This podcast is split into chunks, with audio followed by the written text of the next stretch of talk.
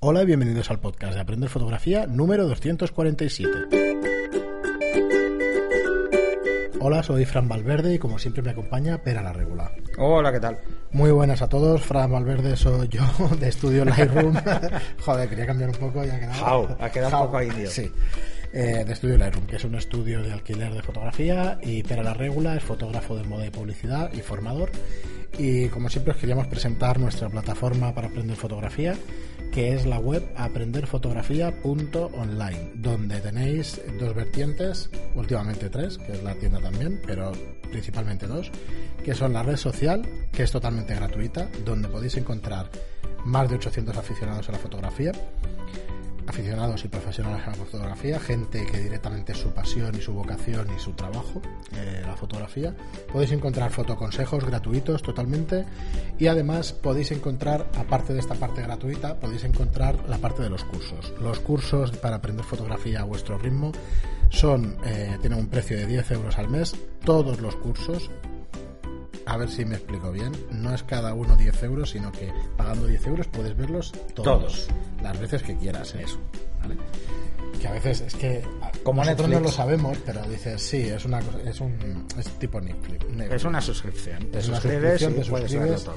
Entonces, el día que no quieras seguirla, pues nos lo dices, te damos de baja y ya está. Pero en principio, es que está, no es que esté escondida la opción, ¿eh? lo digo porque hay mucha gente que nos ha escrito, sino que está en los perfiles y tal y cuesta, cuesta de ver. Pero, pero bueno, nos lo decís, os damos de baja nosotros y ya está. Que no queremos que os deis de baja, pero que sepáis que es libre y en cualquier momento lo podéis hacer, ¿vale? Eh, pagando estos 10 euros, como digo, tenéis todas, todos los vídeos a vuestra disposición y luego hay un apartado de tienda online de material fotográfico en el que vamos subiendo cada vez más catálogo y que además vamos colgando unos vídeos de cómo usar este material. Cualquier cosa que os podamos ayudar, pues aquí nos tenéis y, y a golpe de ratón, a golpe de clic de ratón, pues nos, nos contactáis o a golpe de teléfono, que lo pondremos en breve en la web. Bueno, de hecho cuando digáis esto ya estará, porque eh, es un proyecto que nos va a llevar muchos años de nuestra vida y vamos haciendo pues paso a paso. ¿vale? Empezamos hace dos años con este podcast, fuimos haciendo cursos presenciales, ahora que, que ha salido el tema pues lo explico un poco, empezamos haciendo cursos presenciales, nos lanzamos a los cursos online y ahora ya pues tienda y todo esto. Esto es gracias realmente a los que nos medio otras cosas que hemos ido haciendo, claro. Sí, pero bueno, por resumirlo, meetups, sí, los- por resumirlo un poco y eso. Si no hubiera sido de vuestro interés, no hubiéramos llegado ni a la mitad de las cosas que hacemos. O sea que, para empezar, pues muchísimas gracias por estar ahí y por todo lo que aportáis.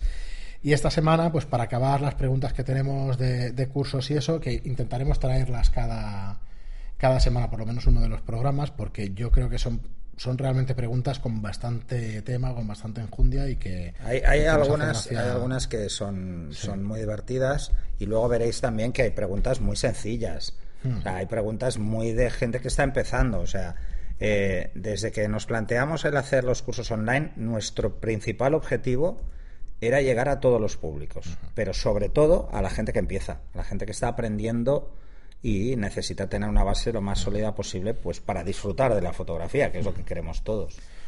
Muy bien, y para eso empezamos eh, empezamos con una pregunta que tenemos del módulo Revelar. Esto es Lightroom, el curso Esto de es Lightroom.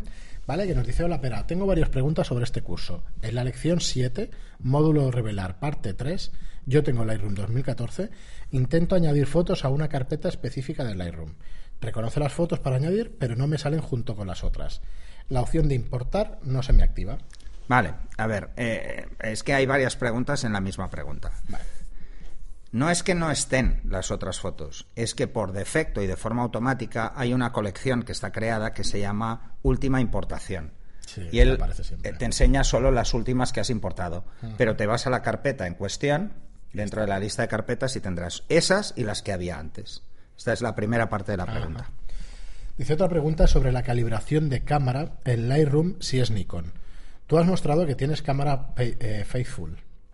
Para Nikon, ¿cuál correspondería? Vale, entonces lo que yo hice es hacerle una lista, las equivalencias Canon y Nikon, os la dejamos aquí en la... Eh, la dejaremos ahí en las notas. Eh, neutro es neutro en ambas, en Canon y en Nikon.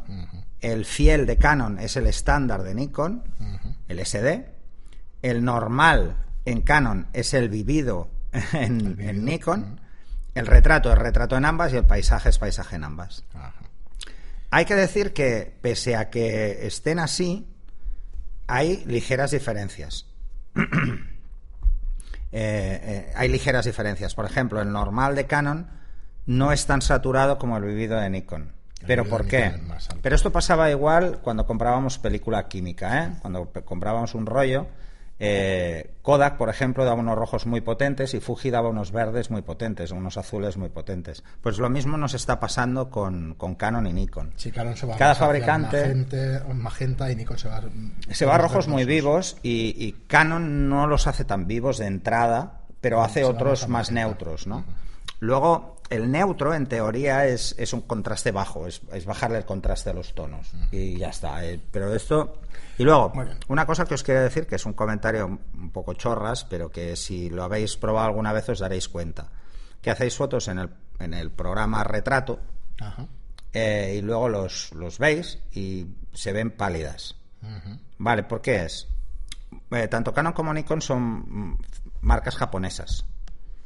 Y entonces lo que hacen es restar amarillos, para que no se vean sus pieles con Sí, sí, esa dominante. Entonces, si el amarillo se lo quitas a una piel caucásica o mediterránea, sobre todo, a una caucásica no, no se nota tanto, pero a una mediterránea se nota mucho.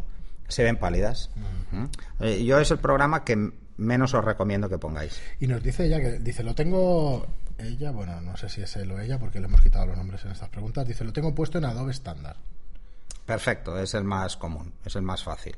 Es, es un mix. ¿eh? Podríais usar cualquiera de los propios de cámara, pero os daréis cuenta de que en algunos casos os hace ligeros efectos de posterización. Es que se ven como, como aguas en los fondos uniformes, se ven aguas, y el, el de Adobe es como más, más planito en ese sentido. Es más fácil luego para retoque.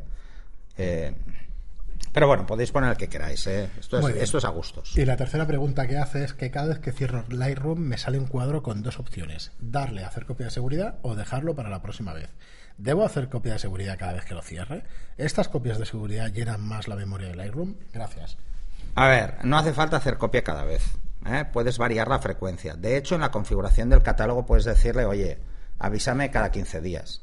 Eh, o avísame cada vez. Esto me pasa, me pasa a mí cada vez. O sea, Eh, somos tan vagos, entre comillas, que sí. no somos capaces de ir a buscarlo para que no nos salga cada vez. Yo, por ejemplo, eh, como bueno. yo hago copias y hago copias desde la NAS, que es automático, a la que cambia cualquier archivo del catálogo, se copia la NAS y siempre está todo cuadrado, siempre hay una copia completa, no solo del catálogo, sino de todas las fotos. Yo lo tengo desactivado en Lightroom. No le pido nunca que me haga él copias, No, porque él me las va a hacer por defecto debajo de la carpeta del catálogo. Entonces, si pasa algo en ese disco, también las pierdo. ¿Vale? Entonces, esto es simplemente para que si tú generas una copia, luego tengas la, el, no sé, el control tú mismo de coger y moverla o decirle que te la ponga en otro sitio de entrada. Y la última parte es, eh, ¿estas copias de seguridad llenan la memoria del Lightroom? No. Eh, de hecho, hace un zip. Hace un zip. Pero es que hace un zip además. No guarda las, los previews. Los previews, como se pueden generar siempre, solo guarda lo que son. Ocupan muy poco estas copias. Solo las, los parámetros que tú le has puesto de cámara RAW. final, ¿no? Son- Es, sí, de hecho es un XML. Es código ya. Es un XML muy simple, mm, que son solo las los cambios que tú has hecho y la historia de los cambios que tú has hecho. es. Pero es texto, y como es texto, y encima lo que hace es enciparlo, A ver si lo tengo yo lo comprime el archivo de texto, lo puede comprimir muchísimo. Tanto Lightroom como Premiere, de hecho, también creo que lo hace así. O sea, lo que haces es etiquetar la imagen para hacerle efectos encima. Sí, Le dices, o sea, son haces eso. eh, Lightroom, eh, Phase One, todos estos softwares de edición lo que hacen es eh, solo guardar instrucciones, pero no se aplica, por eso son eh, estás haciendo retoques no destructivos. O sea, no estás alterando la Sí, sí, imagen. más o menos lo sé. Y luego cuando exportas es cuando le aplica todo eso y te sale la imagen tal y como la quieres. Sí, cuando exportas y en el momento de hacer la previsualización. ¿Él, él qué hace? Por, por eso hay que crear previsualizaciones en, en Phase One, Sí. eh, en Capture One, perdón, y en Lightroom.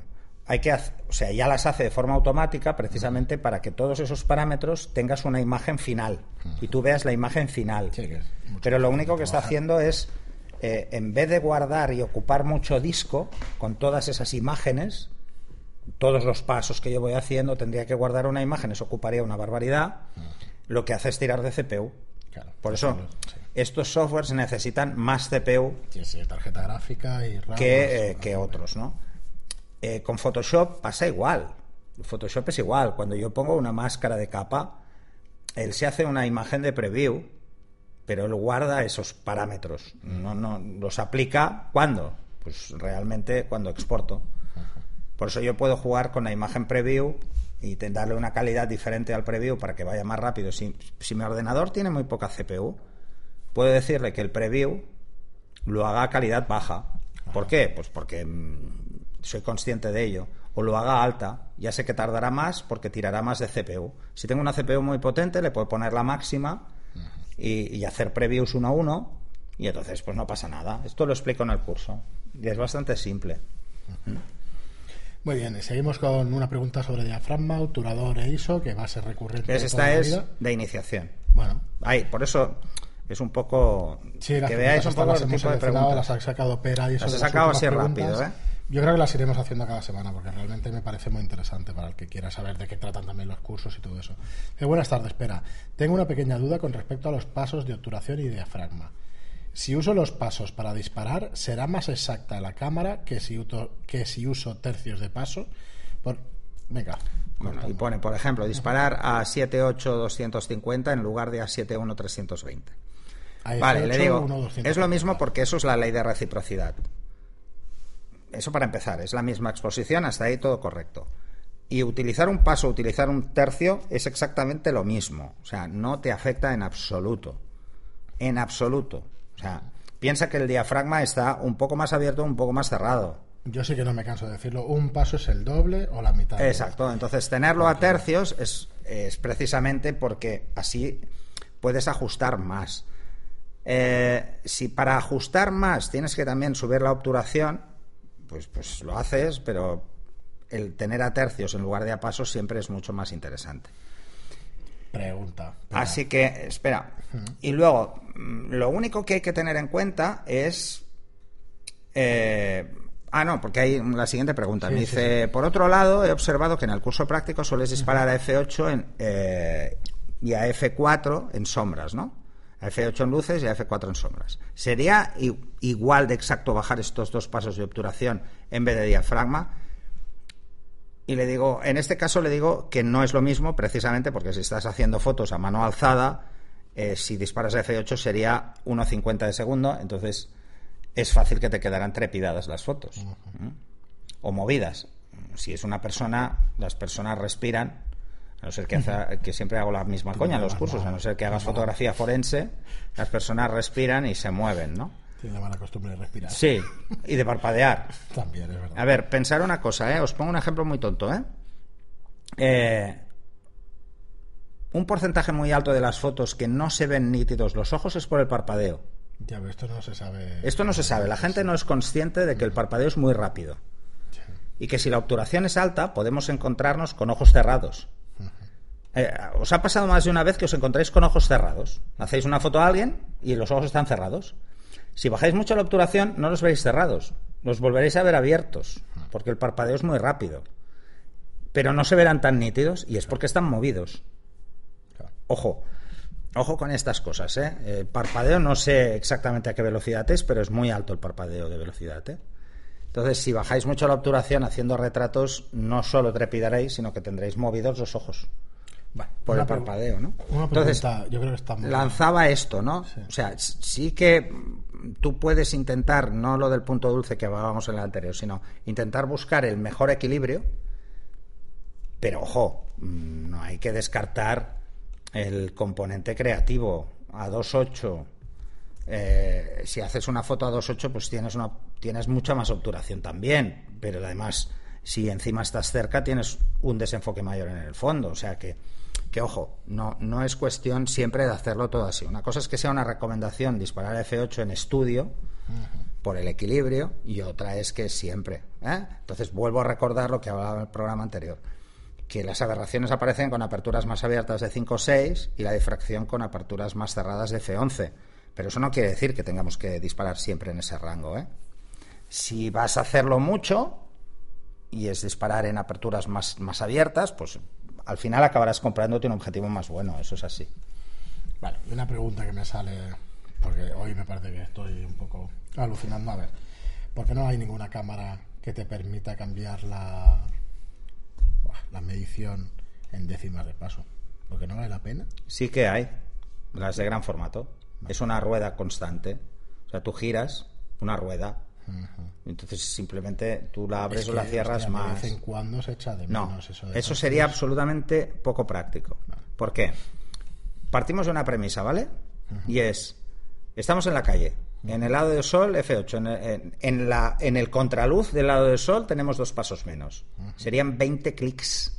Vale, pero se puede solucionar con pulsar y hacer un clic igual. Demasiado frases. complejo. Ergonómicamente sería un coñazo. pillado. Es un tema ergo- ergonómico. Hay mucha gente que prefiere trabajar a medios Sí. porque va muy rápido. Por ejemplo, gente que haga reportaje.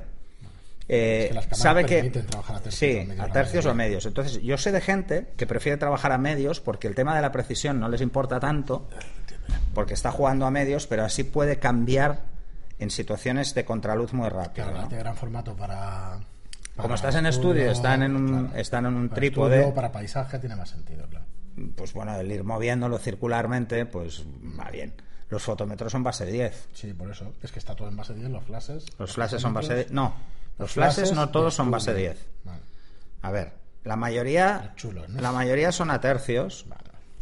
¿vale? Sí, la mayoría. que tenemos- sí, Los flashes profesionales son a décimas. ¿Pero por qué? Porque ya que tú en la cámara no puedes ajustar a décimas, al menos que lo puedas hacer en el flash y puedas mm, decir F8 exacto.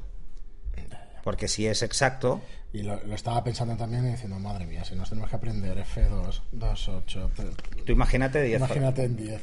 Además es la, 10. la raíz cuadrada de 2. O sea, habría muchas muy parecidas. Habría por- menos competencia en fotografía. Porque no todo el mundo se No, metería. nadie lo entendería. Entonces, ¿cuál sería el problema? Que para pasar de 1 a 1,4 tendrías que dividir eso en- en 10 Eh, fracciones. claro.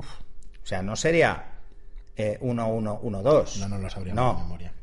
Eh, sería muy. No. Tendrían que cambiar entonces el fo- eh, la nomenclatura. La nomenclatura. Que siempre he pensado que es un error, pero bueno. La nomenclatura es la raíz cuadrada de 2. La raíz cuadrada de 2 es sí, lo 1,4. sé, lo sé, ya pero- está. Si partes de la premisa de que la apertura sin apertura, quiere decir que no lo bloqueo con nada, es 1, es F1, Sí, esta pregunta la hemos hecho un montón de veces. porque y es, base, y es raíz cuadrada de 2, que es 1,4, ya sabes, con esos dos, Sí. todos los demás.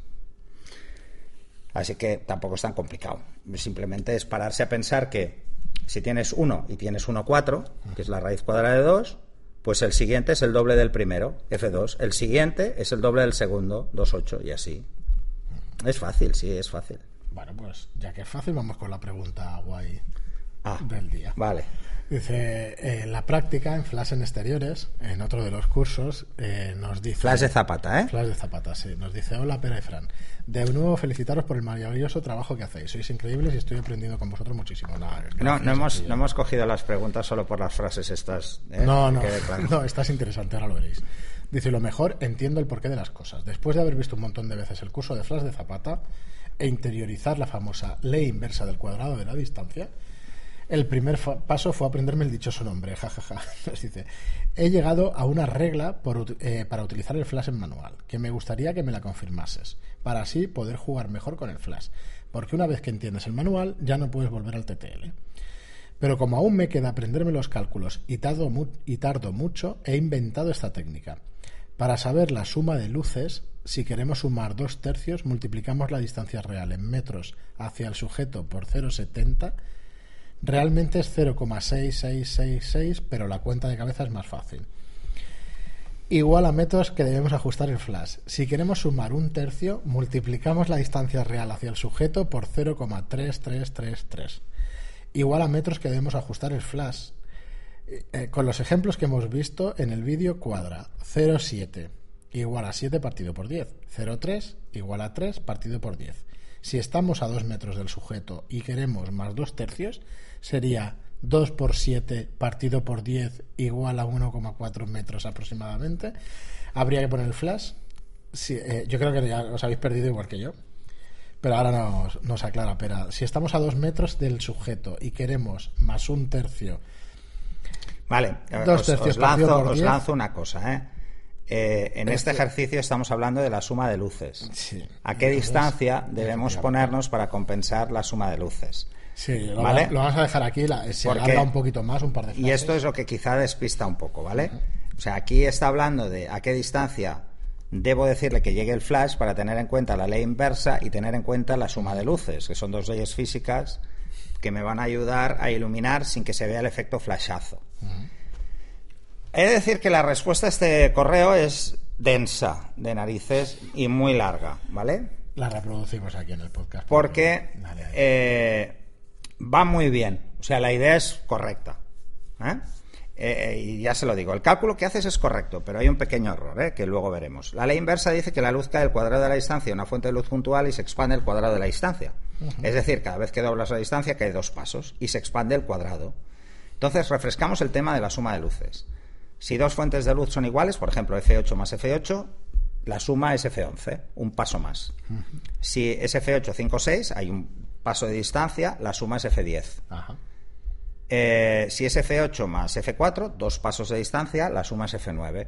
Y si hay tres pasos, es siempre F8 y un poco más. Siempre hay suma, ¿eh? Siempre. Aunque sean decimales, pero siempre hay suma. Para hacer un buen relleno, lo ideal es que sumes un poco de luz a la luz ambiente. Es, y lo ideal sería que hubiese tres pasos. O sea, si la luz del sol es F8, que el flash llegue a la persona a 2,8. ¿Sí? O menos, que llegue a 2. ¿eh? Para que no se note nada. Simplemente rellenemos ligeramente las sombras. Pues para simplificar, esto se explica con un cálculo. eh, no se explica en, en un cálculo. O sea, yo no, no lo explico en el curso en un cálculo porque es precisamente esto, es fácil perderse. Eh, y entonces, ¿cómo lo explico? Pues eh, lo explico jugando con la distancia. Si yo sé que la ley inversa quiero hacer una foto a una persona que está a dos metros y le quiero hacer una foto y ya le llega F8 del sol, yo mi cámara la tengo que poner F8 porque si no el fondo estaría más claro más oscuro si no pusiera F8. ¿Vale? Primero tengo que exponer para que el fondo quede bien y luego hacer que el flash ilumine ligeramente a la persona para hacer un ligero relleno y evi- evitar sombras, por ejemplo. Si no, saldrá la imagen recortada, como lo Exacto, veíamos con aquel lo que veíamos del hotel, ¿vale? Para que no quede la imagen recortada. Entonces, esto es tan simple como decir, bueno, yo ya sé que a dos metros llega a F8 si pongo la potencia para que llegue a dos metros. Pero si pongo que llegue a uno, ya caen dos pasos. Ya no llega a F8, ya llega a F4. Pues si esa distancia media la divido otra vez, entonces tendré la distancia a la que debo poner que llegue el flash, ¿vale? Entonces, eh, lo que le explicaba aquí es que si una fuente de luz ilumina un metro cuadrado, eh, a un metro de distancia, a dos metros, ilumina cuatro metros cuadrados. Entonces, ¿para qué nos sirve saber que la fuente de luz no solo cae, eh, una fuente de luz puntual no solo cae, que es por la ley inversa, sino que se expande? Porque lo que se expande es lo que nos va a dar cuánta luz llega. Me explico. Si sabemos que se expande, lo trasladamos a la caída de luz.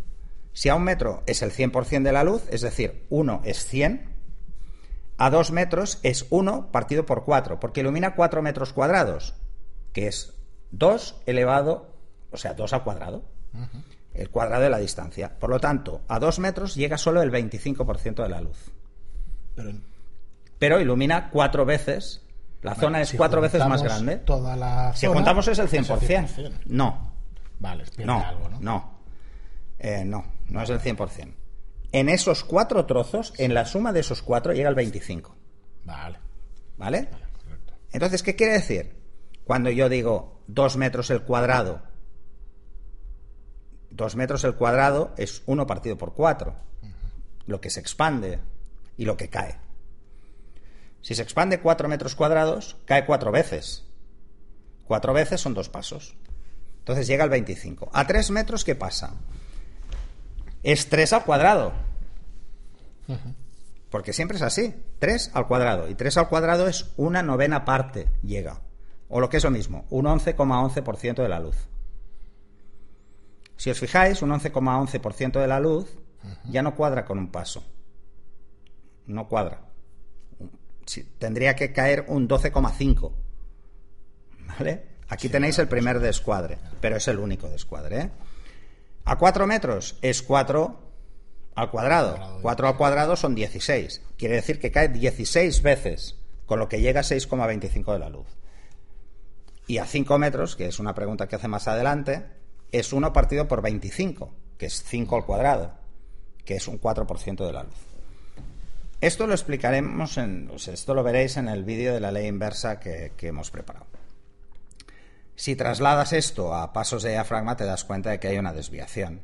Entonces, para no alargar más, porque esta explicación es muy tocho, lo único que hay que tener claro es, es que si yo lo que quiero es que me caiga tres pasos, ya me va a caer tres pasos, por ejemplo, si eh, estoy a tres metros, pero yo me coloco a una a menor distancia, porque si no cae más de tres.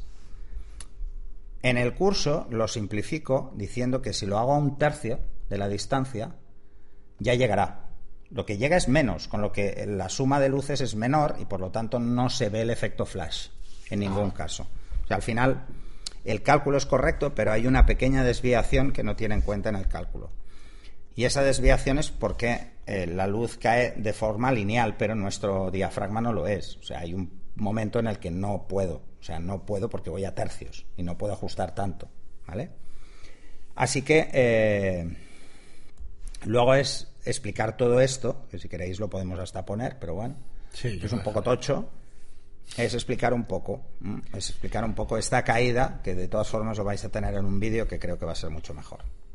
Sí, se, quedará bastante más claro. Eh, de hecho, en el, futuro libro, que para el que no haya escuchado los dos anteriores programas, os estamos pidiendo que, le, que animéis a Per a, animarse precisamente a, hacer un libro de fotografía. Estaba pensando que el que compre el libro se le puede dar la versión digital y que en esa versión digital estén estos vídeos.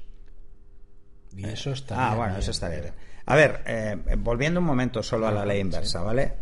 Que el colofón es lo que me parece más interesante que os quede claro. No quiere decir, cuando hablamos de la ley inversa, no quiere decir que hablemos siempre de un metro, dos metros, tres metros, cuatro metros. No. Quiere decir que yo tomo una medición a una distancia 1. Y al doble es el doble de esa distancia, pero no se expande el doble de esa distancia, sino que se expande el doble de la base que yo he tomado como 1. O sea, si yo tomo como medida 1, 1,66 metros, y eso es el 100% de la luz, porque ahí me da una medición, por ejemplo, F8, al doble, a dos veces esa distancia, cae el 25%, llega el 25% de la luz y se expande cuatro veces. O sea, ilumina cuatro veces pero la caída es lineal.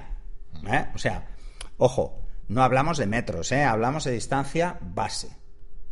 De la primera medición al resto.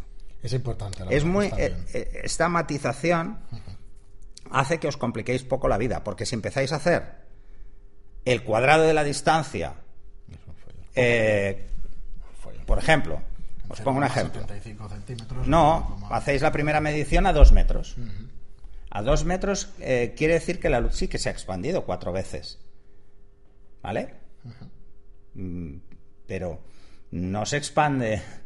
O sea, no, necesariamente tienes que hacer eso, porque si no, a ocho metros caerían dos pasos. Ay, perdón, a cuatro metros caerían dos pasos. Y también se expande más. Eh, ¿Cuál es el problema? Que si hacéis la división en base 1, cuando ya no es base 1, os va a salir que la caída de luz es la hostia, es muchísimo más bestia. O sea, es el doble. Entonces, donde tendría que caer 25, os caerá a 12,5 y os haréis un lío de narices. Bueno, estará colgado ya el vídeo de la ley inversa en fotoconsejos, en aprenderfotografía.online. Acercaros y lo veis porque realmente ahí lo vais a ver bastante, bastante más claro que aquí escuchándolo. Aunque si os ponéis el, podcast un poquito más lento, seguramente lo entenderéis, pero es complicado pues llegar a llegar a entenderlo bien sin una cosa gráfica, sin la luz viéndola y todo esto. Pero bueno, ya os adelanto que eh, tres metros, o sea, si por ejemplo hacemos la medición a un metro y estamos a tres metros, llega uno partido por nueve, que es el 11,11 de la luz. Si queréis que os llegue el 12,5, que sería exactamente eh, un paso, ¿vale? y caería un paso de, de 2 a 3 metros, es 2,83 para el que tenga dudas. O sea, 2,83, si por ejemplo me da F8 a un metro y me da F4 a 2 metros, si quiero que me caiga un paso solo, me tengo que poner a 2,83, no a 3 metros. Ese, es, ese es el juego que le descuadraba en el cálculo, o sea, que no le habría dado un cálculo correcto, porque no se corresponde.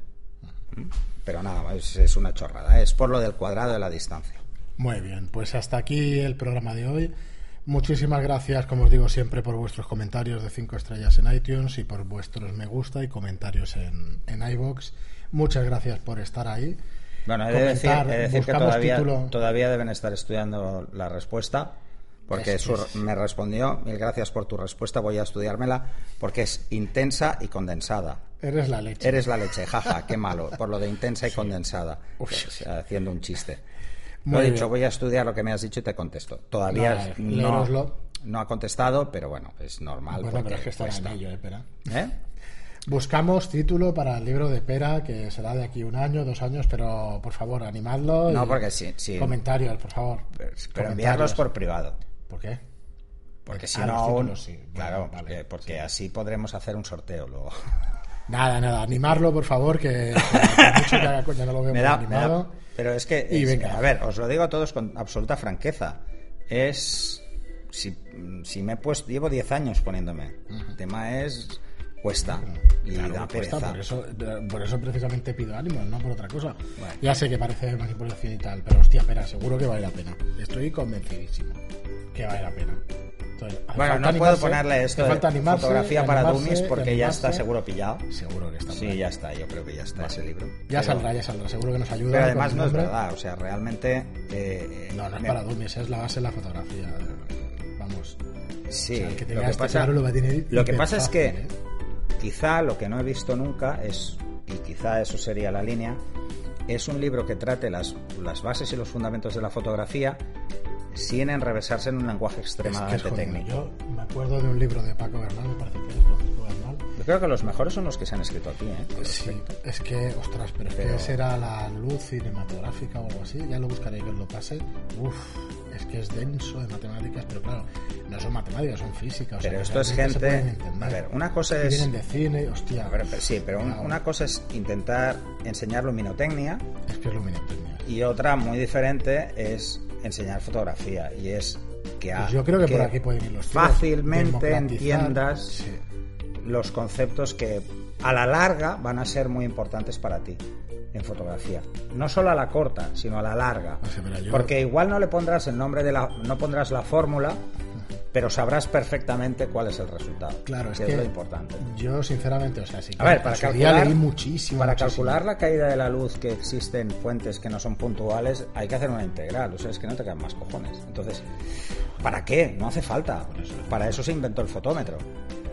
Para no tener que ir haciendo cálculos todo el rato. Pues eh, el entender la ley inversa como concepto y el saber utilizar un fotómetro sustituyen a todos esos cálculos. Porque si tú ya entiendes cómo es la ley inversa, es que te equivocarás muy poco. Pero además, ¿para qué sirve entenderla? Para saber a priori cómo afectará al fondo esa caída de luz. En estudio es vital. Pero es que en exterior es muy importante porque hay suma de luces. Hashtag ley inversa del cuadrado de la distancia. No, que- a ver, Venga, va, títulos para el libro. Títulos para el libro y ánimos para Pera. Y hasta aquí el programa. vale. Muchísimas gracias, como digo, por estar siguiente. y hasta siguiente.